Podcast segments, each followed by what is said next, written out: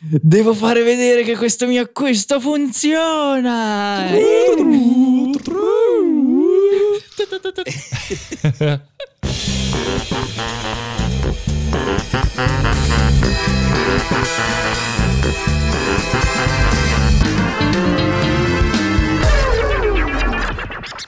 Carissimi eh, perfezionisti, eh, benvenuti a una nuova puntata eh, di Perfettpia.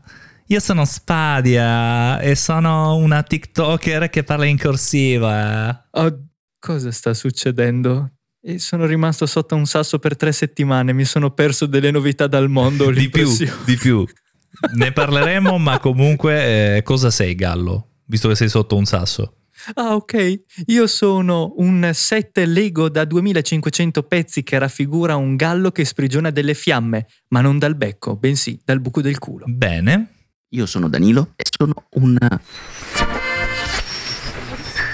Sai, Dani, che cosa Sarebbe sei? bello se lo avessimo sentito. Sai cosa sei realmente? Sei una persona che va e che viene con l'audio, perché noi abbiamo sentito sono Danilo e...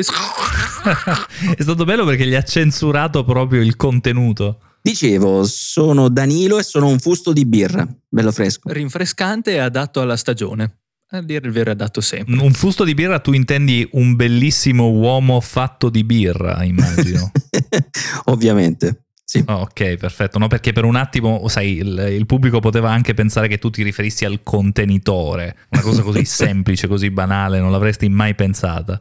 Invece no. No, no, no, sono io stesso il contenitore. Ma pensa che bello! Immaginatevi la scena di Danilo che entra ed è un fusto fatto di birra e viene all'improvviso assalito da quattro mm, persone con la pancia prominente che lo azzannano e iniziano a risucchiarlo e a farsi una pinta Che, dopo bello, l'altra. che bella scena.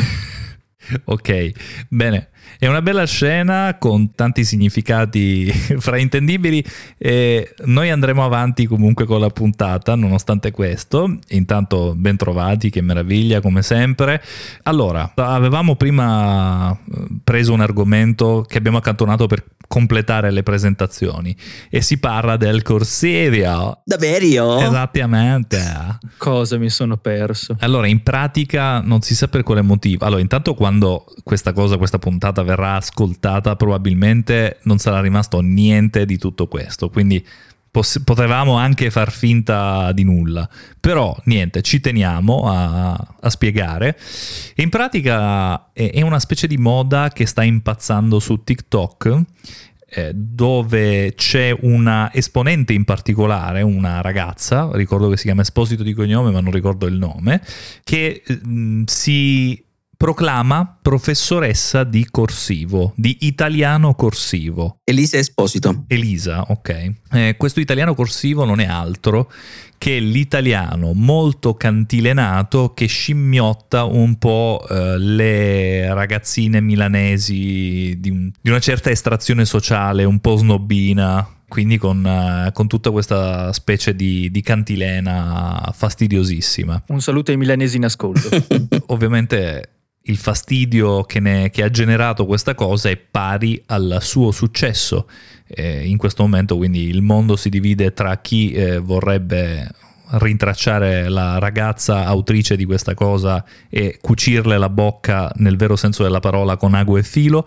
E, e chi invece ehm, diciamo ha, ha preso la cosa con simpatia. Io sono più diciamo di questa seconda categoria. Alla fine sti cazzi nel senso ce, ce ne sono cazzate su TikTok. Sì, sì, a eh, voglia. ricordo, eh, mi sembra ieri che c'erano i politici che si buttavano un secchio di cubetti di ghiaccio addosso perché era di moda su internet senza capirne il vero significato. O i balletti di Razzi, ragazzi. O i balletti di Razzi. Razzi, veramente tanta roba. Abbiamo cose ben peggiori da dimenticare. E quindi niente, vabbè, abbiamo fatto questo piccolo excursus su eh, il corsivo A. eh, che poi in realtà, come leggevo tra l'altro da un meme, eh, Piero Pelù canta il corsivo dagli anni Ottanta praticamente. ecco cosa mi ricordava. Quello è la maestra di Tuscolano che imperversava decenni fa nelle edizioni di Chi Zelig. era la maestra di Tuscolano? Andiamo a recuperare uno spezzone, eccola. Adesso la staranno sentendo. Era questo comico? o era una donna addirittura che si era inventata una lingua e, cer- e impartiva queste lezioni a Bisio che faceva finta di non capire perché era una cosa chiaramente senza alcun senso logico e lo prendeva a bacchettate ed era quello lo sketch. Carino le prime due volte, poi come tanti pezzi di Zelig veniva reiterato così spesso che a un certo punto perdeva la sua forza. Chi è Tatiana? Chi è Tatiana? Tipo, tipo sì. Eh. Ebbene sì, Gabriele Cirilli ragazzi, chi è Tatiana? Tatiana è la mia amica grassa, talmente grassa che quando si veste del blu fa notte. Era, era questo il tenore delle punchline e tra l'altro adesso non si potrebbe. Cos'altro c'è di blu? Sai cos'altro c'è di blu? Il tasto che lancia la sigla del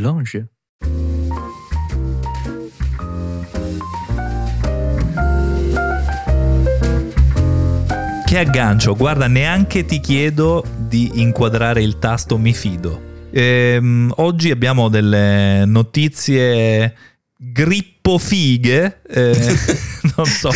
Immaginavo qualcosa di ippogrifiche, invece no, grippofiche. Va bene, lo accettiamo. Va benone.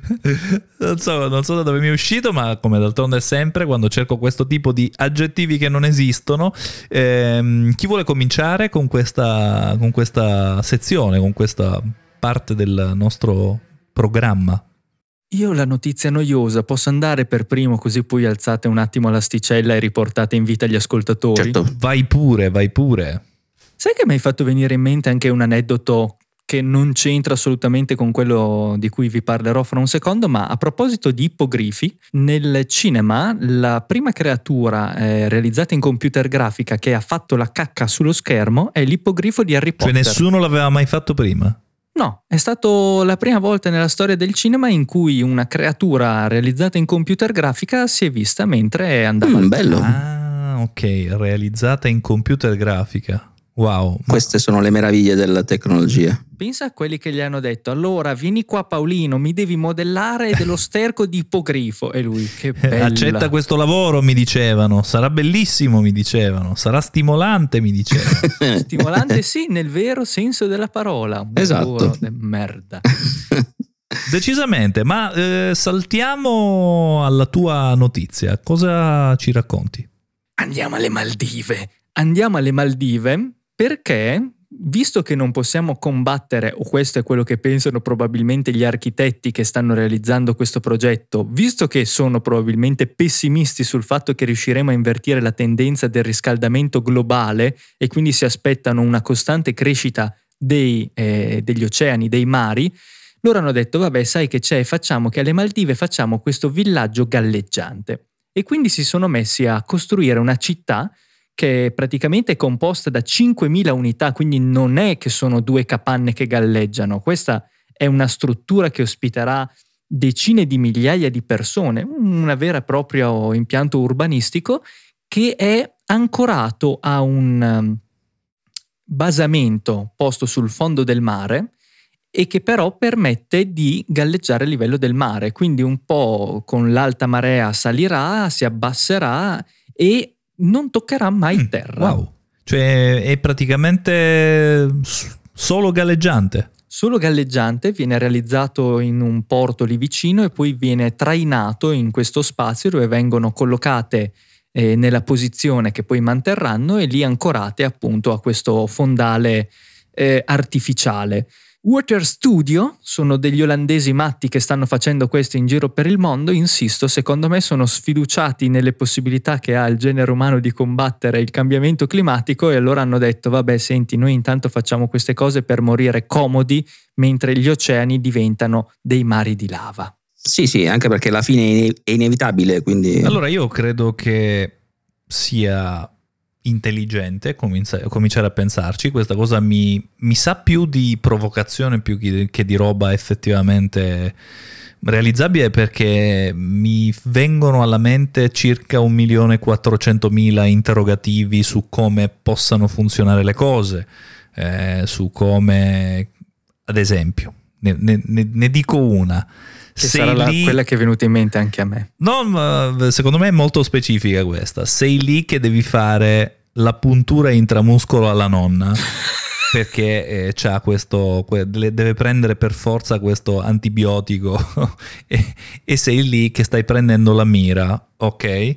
a un certo punto c'è l'onda e tu questa puntura gliela fai nella palla dell'occhio. e così per tutte...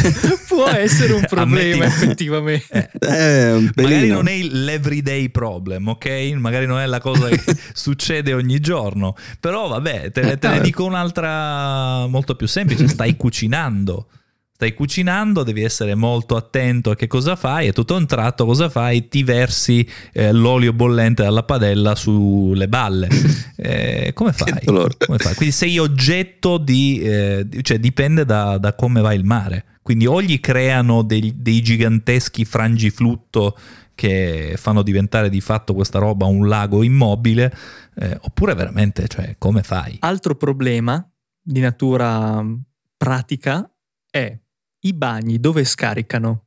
Perché c'è anche questo piccolo problema. Beh, ma è chiaramente uno scarico a perdere nel mare, ovvio. E invece no, perché ci hanno pensato e dicono che raccoglieranno tutto e utilizzeranno quello che mettono da parte per concimare le piante. Bravi. Quindi questo vuol dire che avranno dei bagni chimici. Sai che bello vivere la tua intera esistenza in una città solo da che è servita solo da bagni chimici? Si ammazzano dopo sei mesi. Che schifo, madonna. Vabbè, però c'è anche da dire che in questo caso siamo avanti sotto quell'aspetto, cioè a livello tecnologico, ossia comunque fin quando si tratta di feci, quelle si essiccano e non fanno puzza, quindi sostanzialmente le riesce a gestire e quando poi chimicamente vanno feci e altro e liquidi eh, che, che, che, poi si, si, crea più problema nella gestione.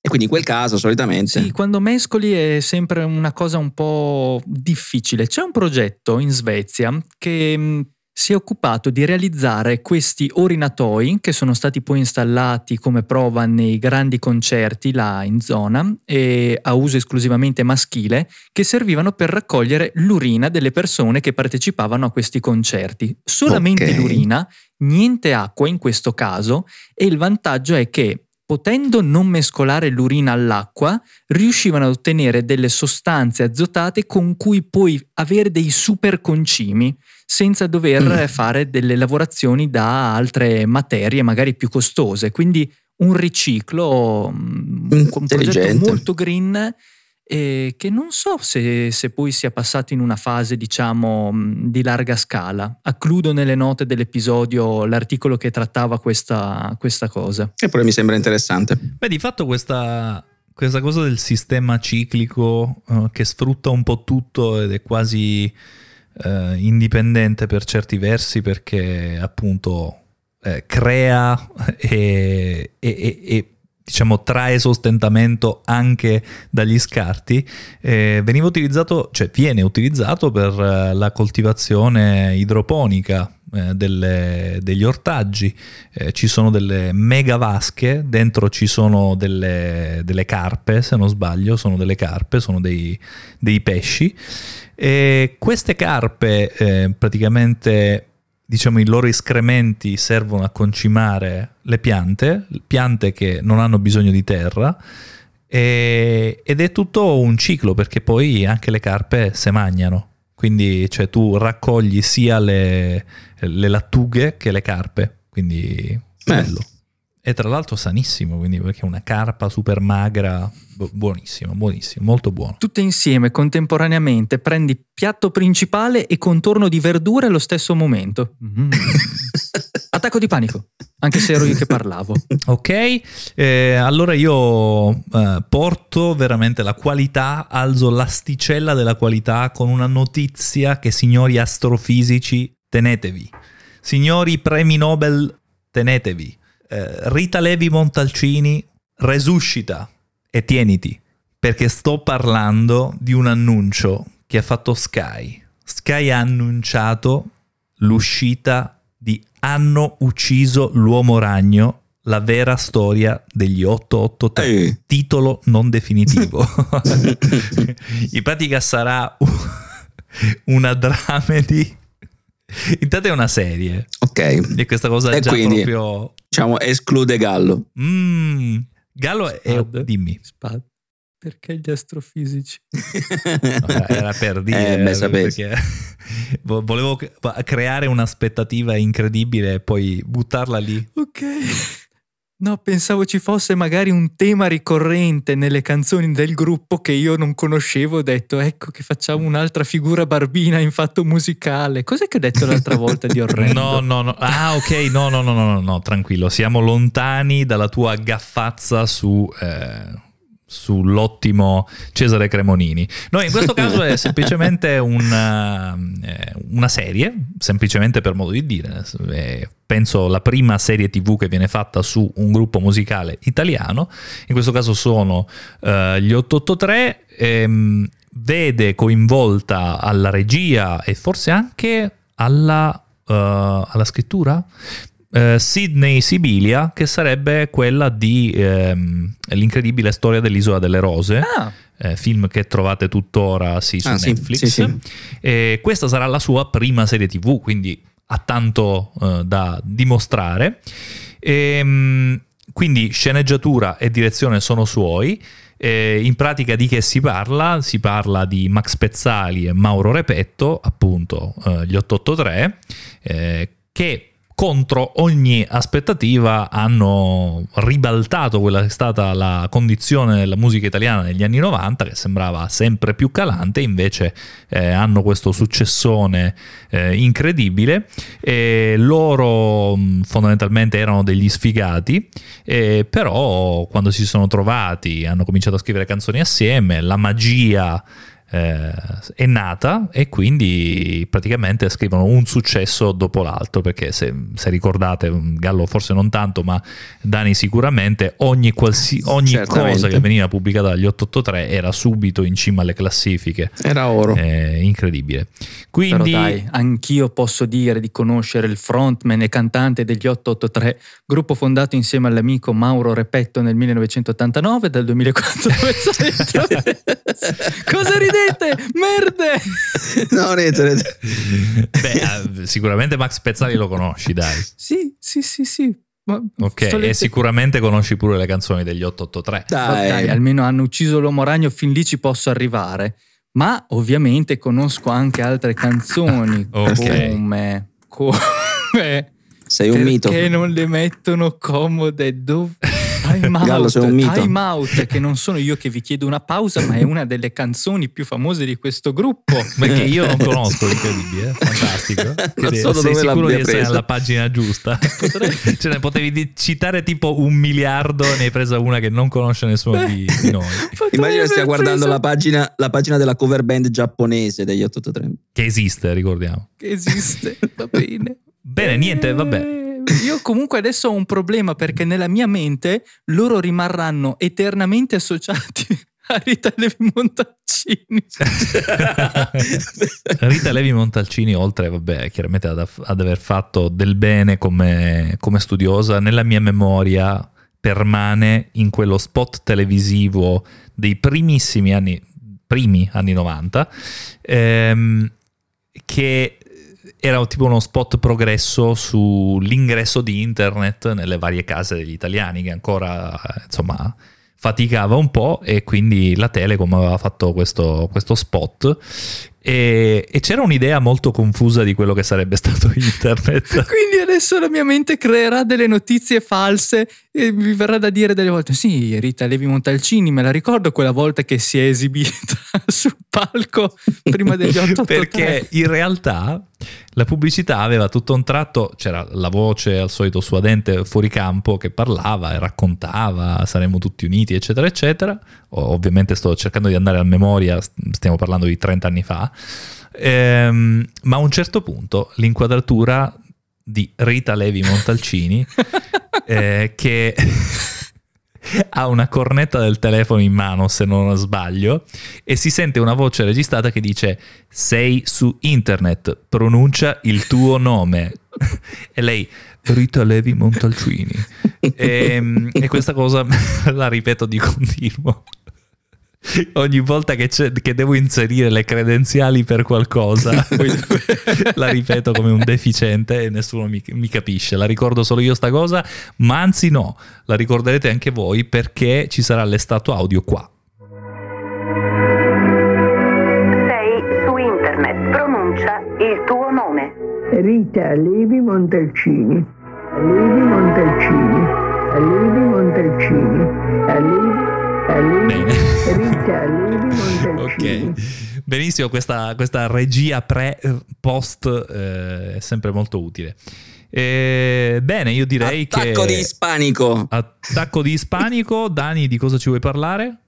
No, visto che eh, fino a poco fa parlavamo di, di fake e eh, di, di, notizie prese da Wikipedia, giusto Gallo?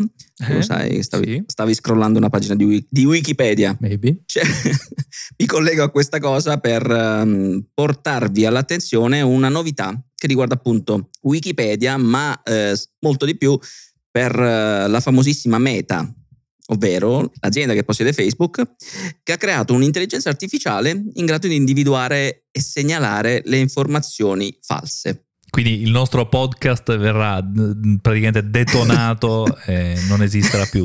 Ci sarà una deflagrazione. Il nostro podcast arriva l'intelligenza artificiale, legge il titolo e dice non ci sono errori, perfetto, e passa ad altro. Poi però arriva alla pagina di Max Pezzali e dice Oh, ma questa canzone Time Out secondo me non è mica attendibile. Aspetta che la tiro via. che sarò andato sicuramente ad aggiungere nel frattempo e, e si innescherà una guerra con qualcuno dei controllori umani di Wikipedia che nel frattempo finché non entra in funzione l'IA di Meta, mi butteranno giù loro in manualmente ogni mio ovviamente. tentativo di inserire Rita Levi Montalcini che apre un, un concerto degli 883. Controlliamo se esiste davvero questo featuring con Rita Levi Montalcini.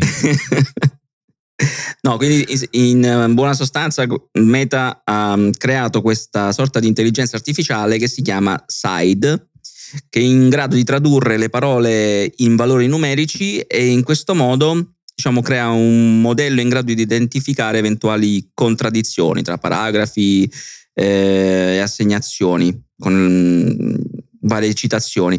Comunque un grado, una sorta di grado di mh, mm, verosomiglianza. E diciamo che l'intelligenza artificiale andrà a segnalare il problema all'editor eh, che può approfondire e decidere se è il caso di intervenire e correggere la voce. Quindi sostanzialmente non servirà un cazzo perché magari l'editor non vorrà modificare niente.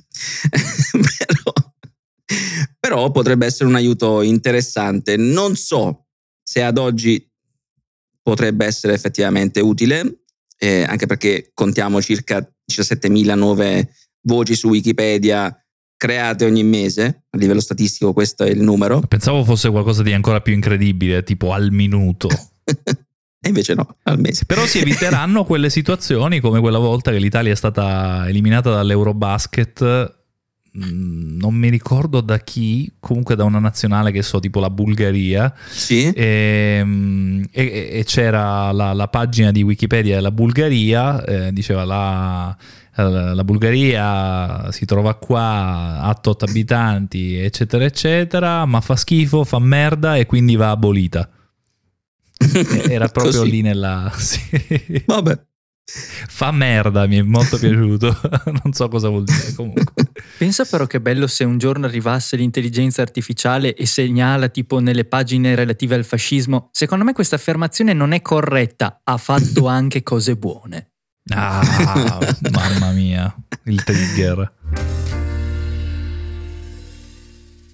Siamo al delirio. Siamo al delirio perché non abbiamo un ordine, siamo cotti. Questa è una di quelle giornate in cui siamo deflagrati dalla vita. Signori, sappiatelo, noi stiamo attraversando ciascuno di noi delle settimane tremende, stiamo passando delle, dei calvari, le dodici fatiche di Ercole, di Gallo, di Spad e di Danilo.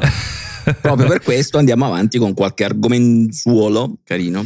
Andiamo avanti con qualche argomenzuolo. A questo punto io manterrei l'ordine così siamo equidistanti col nostro intervento precedente e, e a questo punto io vi dico, eh, ragazzi, c'è il nuovo film di South Park che è un lungometraggio fondamentalmente, una lunghissima presa per il culo delle criptovalute. E io n- non aspettavo altro veramente perché mi sono sempre rifiutato di studiare e approfondire le criptovalute, quindi non vedevo l'ora Ma- che fallissero semplicemente per invidia per tutti quelli che avevano, che avevano questo... Totò, Totò, vuoi dire che non hai investito nei Dogecoin? No, non ho investito in Dogecoin purtroppo, né in Dogecoin né in NFT, Questa è l'occasione perfetta. eh, ma di fatto di che, come- di che cosa parla questo, questo episodio? Perché poi alla fine South Park appunto tratta queste cose, ma sempre tramite delle metafore. In questo caso, eh, South Park, eh, proprio la cittadina, è stata eh, vittima di una siccità tremenda. Praticamente non c'è più acqua. Ah. E a un certo punto un magnate dell'acqua dice: Ma siccome l'acqua sta diminuendo, che ne dite se al posto dell'acqua usassimo il piscio? E- ok. Già, questa la, la trovata geniale del magnate e, e quindi eh, a fare da campagna eh, di sensibilizzazione, sensibilizzazione per l'utilizzo del piscio vengono utilizzate nel cartone animato tutte quelle celebri- celebrità che avevano fatto degli spot a favore delle criptovalute. Mhm. perché fondamentalmente secondo loro è questo, fondamentalmente si tratta di riempire il vuoto del- dei soldi, quelli veri, con una roba inventata e pessima, Eh, in questo caso di sostituire l'acqua con il piscio. E tra le star che vengono prese maggiormente per il culo c'è Matt Damon che aveva fatto questo spot eh, che aveva come claim Fortune favors the brave, cioè la fortuna aiuta i coraggiosi, gli audaci. Che investono in una moneta che ha sulle sue monete inesistenti un cane che fa gli occhi così. Questo è supporto visivo che non sarà replicabile nel podcast. Però è molto bello. Immaginatevi una bestia che sta avendo un ictus. Ma e, e questa diciamo è una di quelle secondarie, ma se pensiamo alla, dic- alla più famosa, alla più diffusa che è il Bitcoin, eh, fondamentalmente se uno avesse messo ehm, a 1000 euro, a o- 1000, 1000 dollari facciamo, a ottobre eh, in Bitcoin, adesso si troverebbe con 325 dollari, è colata a picco alla stragrande. Stessa cosa per gli NFT.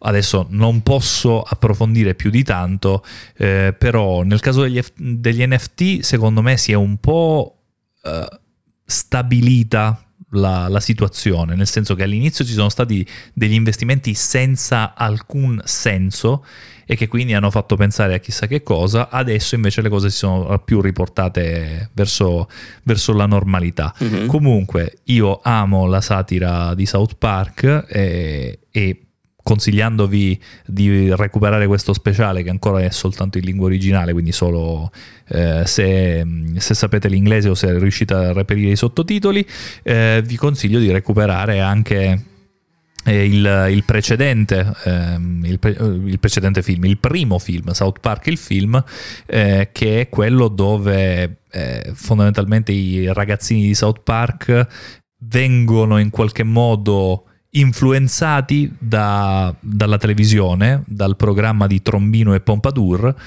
eh, che eh, usano tantissime parolacce e quindi loro cominciano a usare queste parolacce semplicemente guardando la tv, quello che succede un po' a tutti i bambini, e però i genitori sono tutti sconvolti, eh, quindi fanno il comitato e quindi studiano un modo per punire i figli quando dicono le parolacce, inventano un collare che dà una scossa ogni volta che viene data una parolaccia Ma porco Eh, Giuda.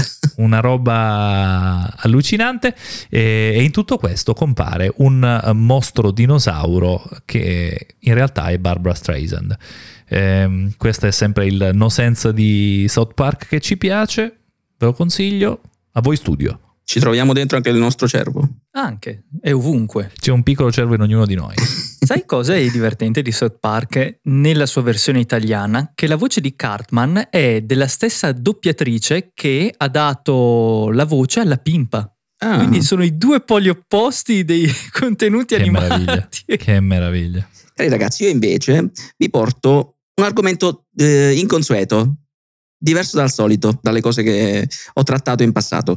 E si tratta di uno strumento musicale particolare perché non è mm, un tradizionale strumento, ma è totalmente elettronico e si tratta di una sorta di sintetizzatore e eh, looper, diciamo che crea dei loop, e ha quattro eh, soluzioni di strumento, ovvero batteria, bassi, accordi e linee melodiche. Questo strumento si chiama Orba Dalla Salcazzi Production, bellissima. e questo strumento in pratica ha un- una forma come se fosse una cassa Bluetooth, la l- tipica cassa Bluetooth. E sta nel palmo della tua mano, Dani. Sì, è veramente piccolino e paradossalmente, pur essendo molto piccolo, eh, è, è praticamente fatto a spicchi, cioè ha otto spicchi, quindi è, è tondo eh, il pad.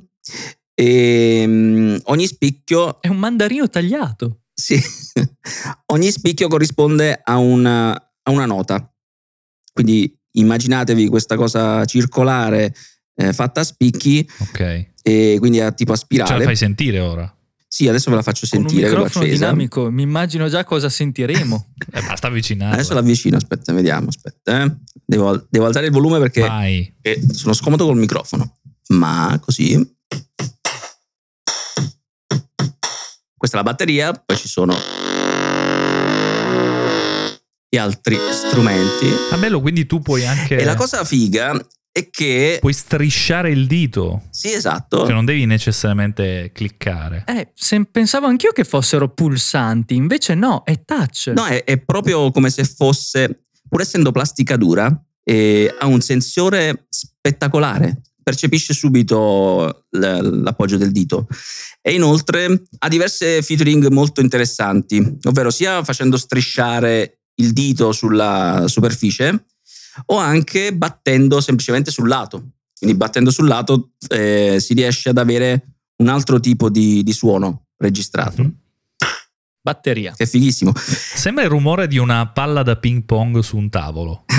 Sì, sì, sì. Poi ha diverse soluzioni, ad esempio lo si può anche semplicemente svoltare, cioè pigiando sopra e girandolo si cambia il, Wow. il suono. Questo dispositivo si autodistruggerà fra 4, 3, 2.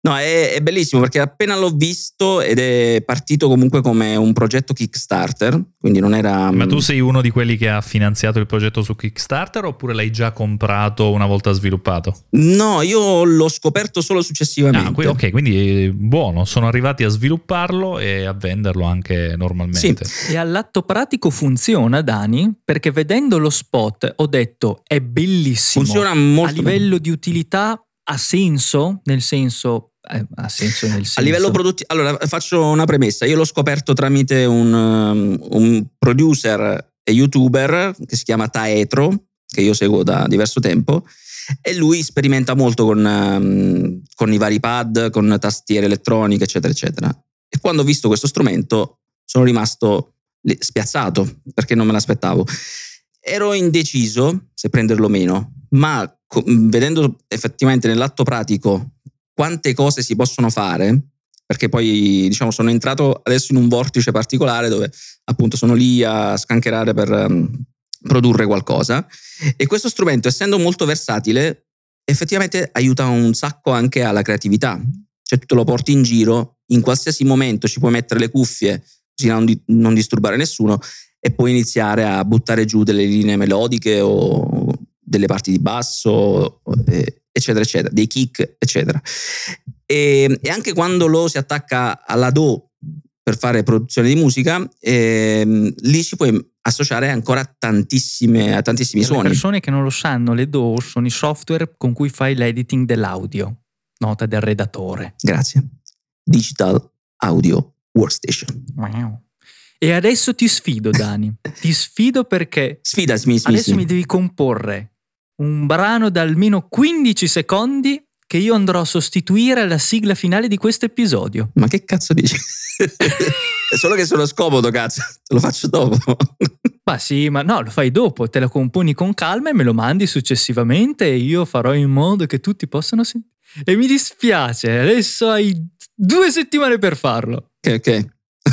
Ah, Mi piace come lui si era accollato di farlo adesso in 15 secondi sul, sul letto così. Pensa se veniva fuori un pezzo bello che dopo noi rimanevamo così a dire oh cazzo. Bello, comunque, bello, bello. Sono soddisfatto e, e chiaramente sono nel, nel momento di entusiasmo infantile. Prima che diventi un costosissimo soprammobile. Esatto. Sì. Classico, come i Game Watch della Nintendo. Io ormai sono diventato, non, non so come ci sono riuscito, sono passato dall'essere un accumulatore seriale a un minimalista. Io arrivo, guardo un oggetto e dico è bellissimo, ci vedo della polvere sopra, non lo voglio. Questa tua visione è interessante, dovrei iniziare a sfruttarla anch'io. Funziona in una... Tutti entrano in casa mia e dicono è, è incredibile quanto è in ordine. Per forza ho una cosa di ciascun oggetto che mi torna utile nel corso della mia esistenza. Non è che ho il rischio di essere sovraffollato e quindi abbiamo risolto. Dai, torniamo agli albori di Perfect. Torniamo agli albori perché in una delle primissime puntate avevamo chiacchierato io e Dani, perché tu Spade eri assente in quell'occasione, di Something is Killing the Children, che è questo fumetto che sta spopolando negli Stati Uniti a opera di James Tinion IV. Pensa quanto se la devono tirare in famiglia per dare dei nomi del genere.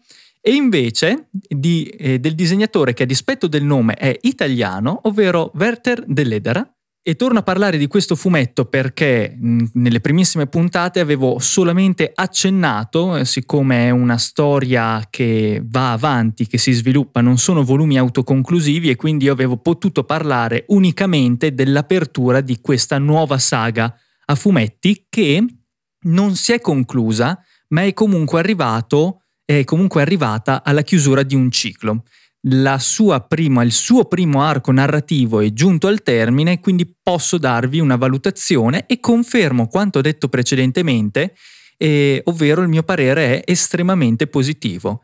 Ma la cosa bella è che in questo lasso di tempo anche Dani si è messo a leggerlo. Eh sì, sì, sì, sì. Io avevo, sai che l'avevo dimenticato che me l'avevi suggerito? E l'ho trovato su, tra le prime soluzioni di fumetti e quindi l'ho preso. Mm, Mi è piaciuto un sacco. Col tuo subconscio che diceva secondo me è bellissimo, sono una fonte attendibile, la sto dicendo io, me stesso medesimo subconscio. no, sono stato incuriosito dal titolo e dalla copertina del, um, del primo Sì. volume. Anche perché, mea culpa, non ho nominato un altro artista che penso sia fondamentale per la riuscita di quest'opera che è Miguel Muerto. Muerto, hai detto. Sì. Sei messicano, mi sembra. Sì, Muerto. Pensavo di avergli storpiato il nome, invece no, effettivamente porta Iella il suo cognome. Lo hai fatto un po' in corsivo. Eh, perché è l'andazzo della puntata. È il colorista. È il colorista e aggiunge veramente tanto alle tavole e al disegno di, dell'Edera. Dani, possiamo promuoverlo? Questo fumetto con un alto tasso di viscere e sangue a vista? Sì, ma io ti chiedo, visto che ho visto che prima mostravi il terzo volume, Mhm. tu hai letto anche il quarto? L'ho comprato e mm, l'ho appena appena iniziato, quindi ancora non mi esprimo, ma Ah, hanno ok. fatto quello che mi aspettavo. Una cosa molto Ok. bella di Something is Killing the Children è che mi è servito anche come materia di studio per la struttura narrativa, perché essendo un fumetto che viene venduto ad albi, deve comunque Mhm. mantenere una, struttu- una struttura che ehm, sia accattivante per il lettore e lo porti ad acquistare il volume successivo. E quindi ci sono delle soluzioni e delle trovate che io stavo, eh, di cui mi stavo informando in separata sede e che ho ritrovato messe all'atto pratico all'interno di questa storia e effettivamente funzionano. Something is Killing the Children è un fumetto di genere, quindi possiamo dire che non si inventa nulla di nuovo nel suo immaginario, però prende da tante parti e compone qualcosa che si regge sulle sue gambe e si regge sulle sue gambe soprattutto per il modo in cui l'autore ha minuziosamente dato le informazioni di questo mondo e lo ha costruito un pezzetto alla volta Sì. e la curiosità ti porta ad andare avanti. Sì, confermo, confermo. Io invece mi sono fermato al terzo volume, sono, sono lì lì per prendere il quarto. E a- al di là della trama, posso dire che anche i disegni sono veramente carini. Spettacolari. molto la trama, belli. non ti ho risposto, mi accorgo solo ora, ehm, ha fatto esattamente quello che mi aspettavo a livello narrativo, nel senso il primo ciclo è incentrato su Erika, la protagonista, e la vediamo entrare in azione in, eh, in medias res eh, all'interno di un caso e questo quarto volume, visto che il caso viene concluso nel, nel terzo volume, questo- questa nuova storia è incentrata invece sul suo passato. Quindi se adesso eh, l'autore si era un attimo più concentrato sul mondo, Mhm. adesso invece va più sul personaggio e ci fa vedere la sua origin story.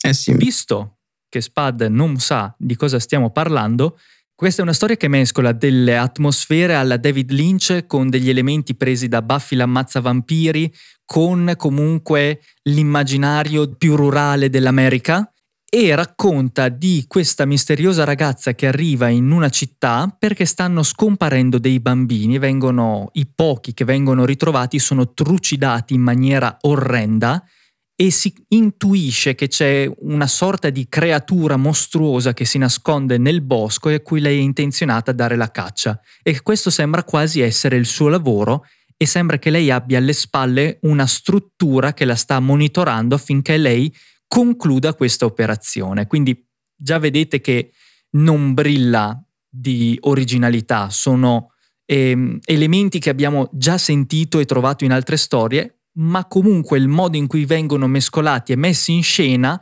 Eh, in sono un modo o nell'altro, sì. estremamente geniali, perché quest'opera per me si regge perfettamente a livello narrativo, poi sulle sue gambe e come ha detto Dani anche l'impianto artistico, l'impianto visivo è veramente eh, riconoscibile e spettacolare, Figo, sì, poi si vede molto rosso. molto rosso, sì. molto rosso. Spruzzate di rosso quella. Bene, quindi un pantone inquietante.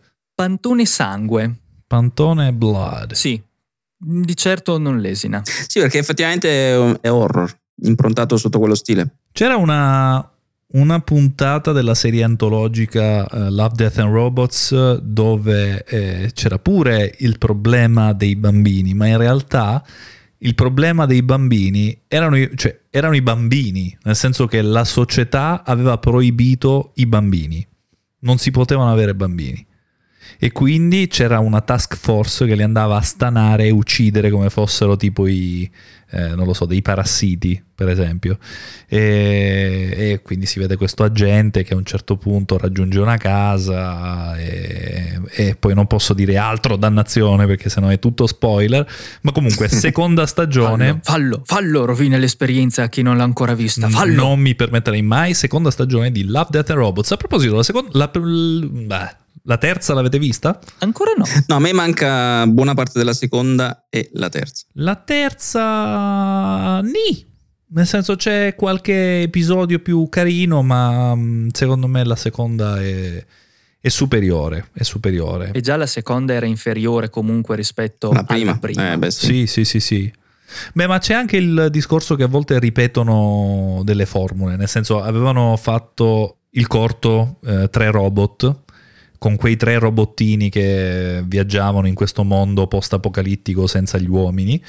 E, e hanno fatto il nuovo capitolo di questa cosa, quindi di fatto è una cosa già vista, non c'è più il oh che figo, che carino, e quindi già qui ti, ti ammazza un po' l'Eros. E poi eh, però segnalo, eh, molto carino, mi è piaciuto, non ricordo il titolo ma è la storia praticamente di un bracciante agricolo Mhm. che scopre nel suo fienile che ci sono i topi. E questo tutto sommato può essere una, una problematica comune a chiunque possegga un fienile, ma sono dei topi organizzati, cioè sono praticamente una civiltà quasi evoluta, quindi li vedi che hanno delle, delle micro armi, eh, dei- de- de- delle micro armature, eh, Ok. roba simile. Questo perché praticamente la natura si adatta a quello che fa l'uomo.